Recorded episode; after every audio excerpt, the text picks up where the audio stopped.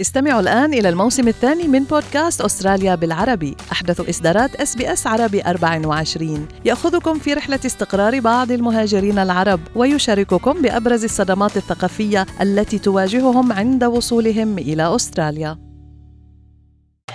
أنتم برفقة SBS عربي 24 اكتشفوا المزيد من القصص العظيمة على sbs.com.au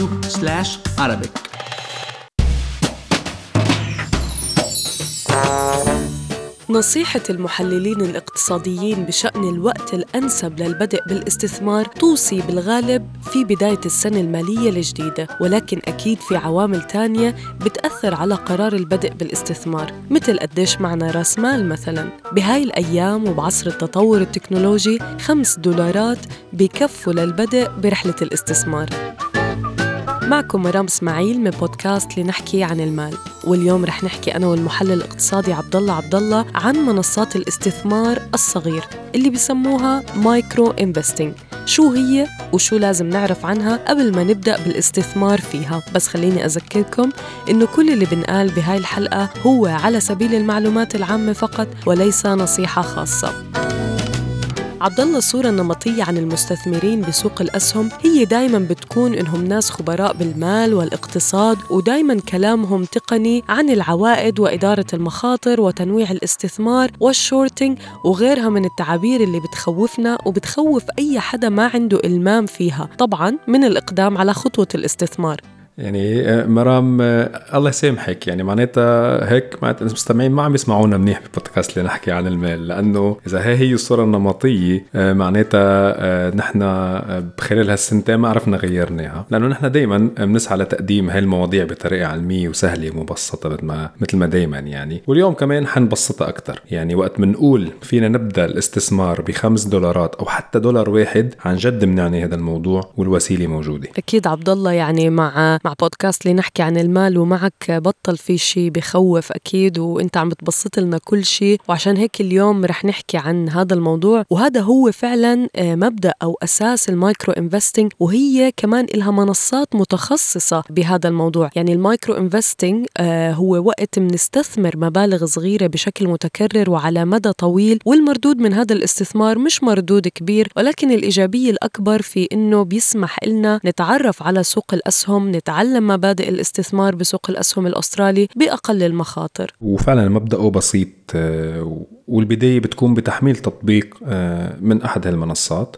واليوم بأستراليا في أربع منصات متوفرة وأربع تطبيقات application آه، على الموبايل. أول واحد هو Raiz Invest في الثاني Spaceship Voyager CommSec Pocket و Sharesies وبس نحن ننزل هذا ال application آه، مرام. نخلق حساب وبنربطه بحساب البنك تبعنا مباشرة. وفينا نعمل آه، يمكن تحويل آه، اوتوماتيكي عبد الله من حساب البنك لحساب ال micro investing app. يعني على سبيل المثال خمس دولارات بالأسبوع مثل ما يعني عم عم نقول بالخطوات. وفي في خاصية حلوة فعلا مرام عند معظم هالمنصات هي ال round up يعني نحن مثلا بس نشتري ببطاقة البنك. فينا نعمل round up للمبلغ اللي دفعناه يعني إذا اشترينا فنجان قهوة دفعنا حقه 4 دولار و20 سنت. ال 4 دولار و20 سنت بتندفع لثمن القهوة. وال round up يعني بفضل 80 سنت بتدخل directly من من حسابنا تبع البنك يعني لحساب ال micro investing عن طريق هذا التطبيق. يعني مرام فيك تقولي هي صارت قجة إلكترونية استثمارية. بس إذا كل يوم بنشرب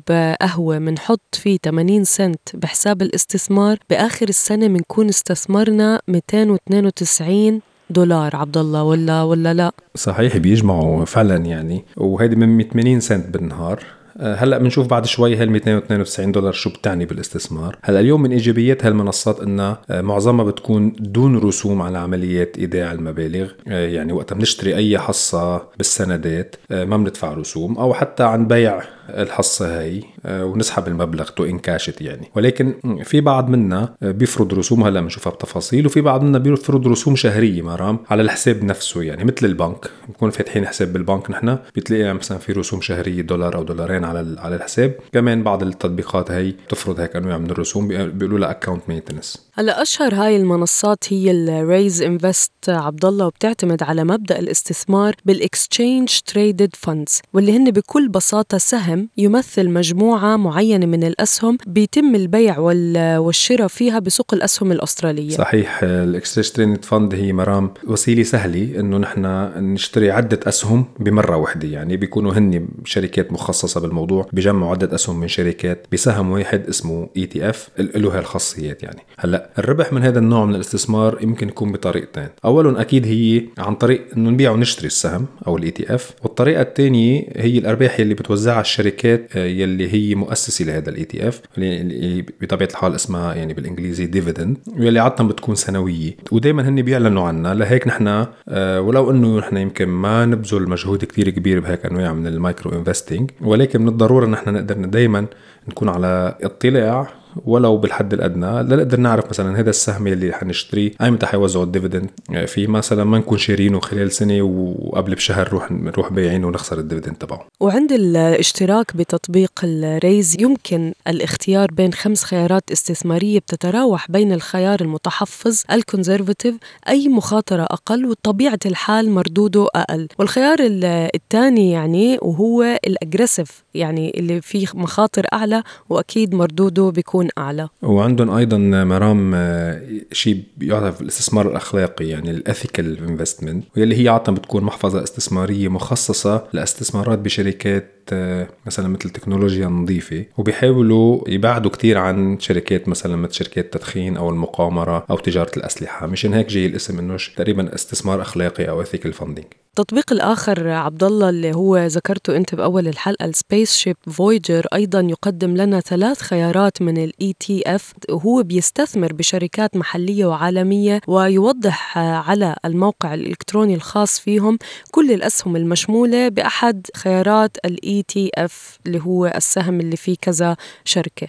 هلا الخيار الثالث هو من من CommSec يلي هي شركة الاستثمار التابعة لل Commonwealth Bank واسمه CommSec Pocket ولنقدر نحن نستعمل هذا التطبيق لازم يكون عندنا حساب بال Commonwealth Bank نفسه يعني. وساعتها بيتم وصل هذا الحساب آه، بحساب الاستثمار عن طريق التطبيق وبيقدم سبع خيارات مختلفة من ال ETF أولها هي ال Aussie Top 200 وهي بتشمل أسهم أكبر 200 شركة بسوق الأسهم الأسترالي والخيار الثاني هو ال Aussie Dividends وهي مجموعة من 30 شركة بتوزع أرباح سنوية أكثر من المعدل الوسطي للسوق وعندهم خيارات آه، تانية مرام للاستثمار بشركات عالمية كبيرة مثل أبل ومايكروسوفت وهالشركات يعني وأمازون وغيرها من الشركات الكبيرة وعندهم كمان خيارات لاستثمار بشركات بأسواق ناشئة كمان يعني بيكون عندها potential أو يعني احتمال إنه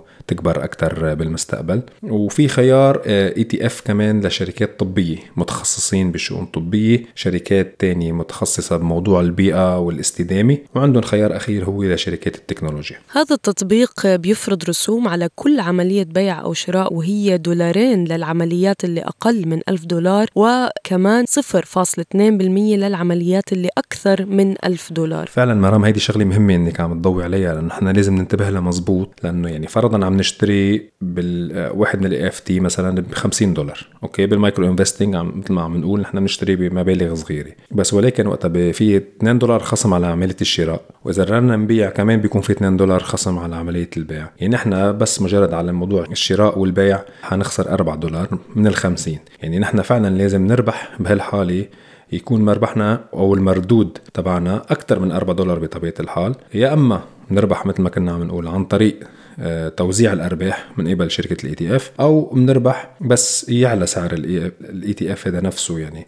نكون شارينه بسعر أقل وبايعينه بسعر أكثر فنحن هل موضوع الرسوم نحن لازم ننتبه له آه، بموضوع ال micro investing لأنه ممكن الرسوم تاكل منيح من الأرباح لأنه نحن again عم نفوت بمبالغ صغيرة. الخيار الأخير المتوفر هو ال Sharesies ومن خلاله بنستثمر بأسهم الشركات مباشرة وليس من ال ETF ويتيح لنا كمان خيار الاستثمار بسوق الأسهم الاسترالي الأسترالي سوق نيوزيلندا وبورصة نيويورك وشيكاغو وأيضا ال Sharesies مرام تفرض رسوم على عمليات البيع والشراء مثل ال CommSec Pocket وهي تقريبا نص بالمية للعمليات يلي أقل من 3000 دولار و0.1% على المبالغ يلي فوق 3000 دولار طب عبد الله بتخيل للمبتدئين موضوع ال ETF ممكن يكون أسهل صح؟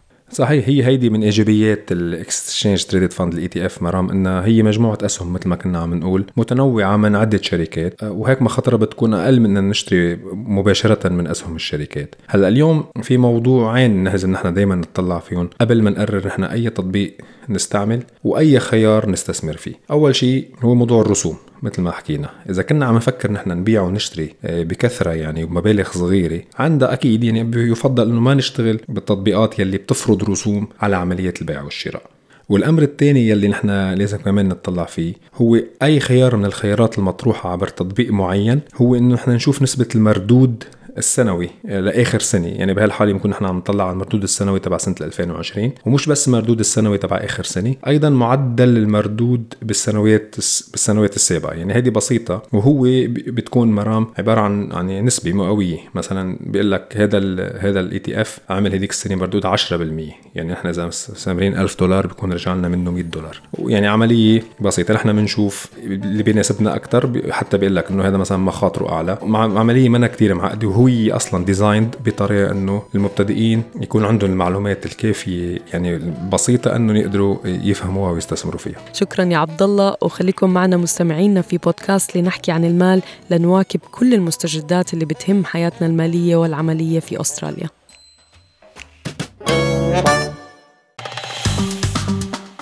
اضغطوا على ال like أو على ال share أو اكتبوا تعليقاً. تابعوا SBS عربي 24 على الفيسبوك.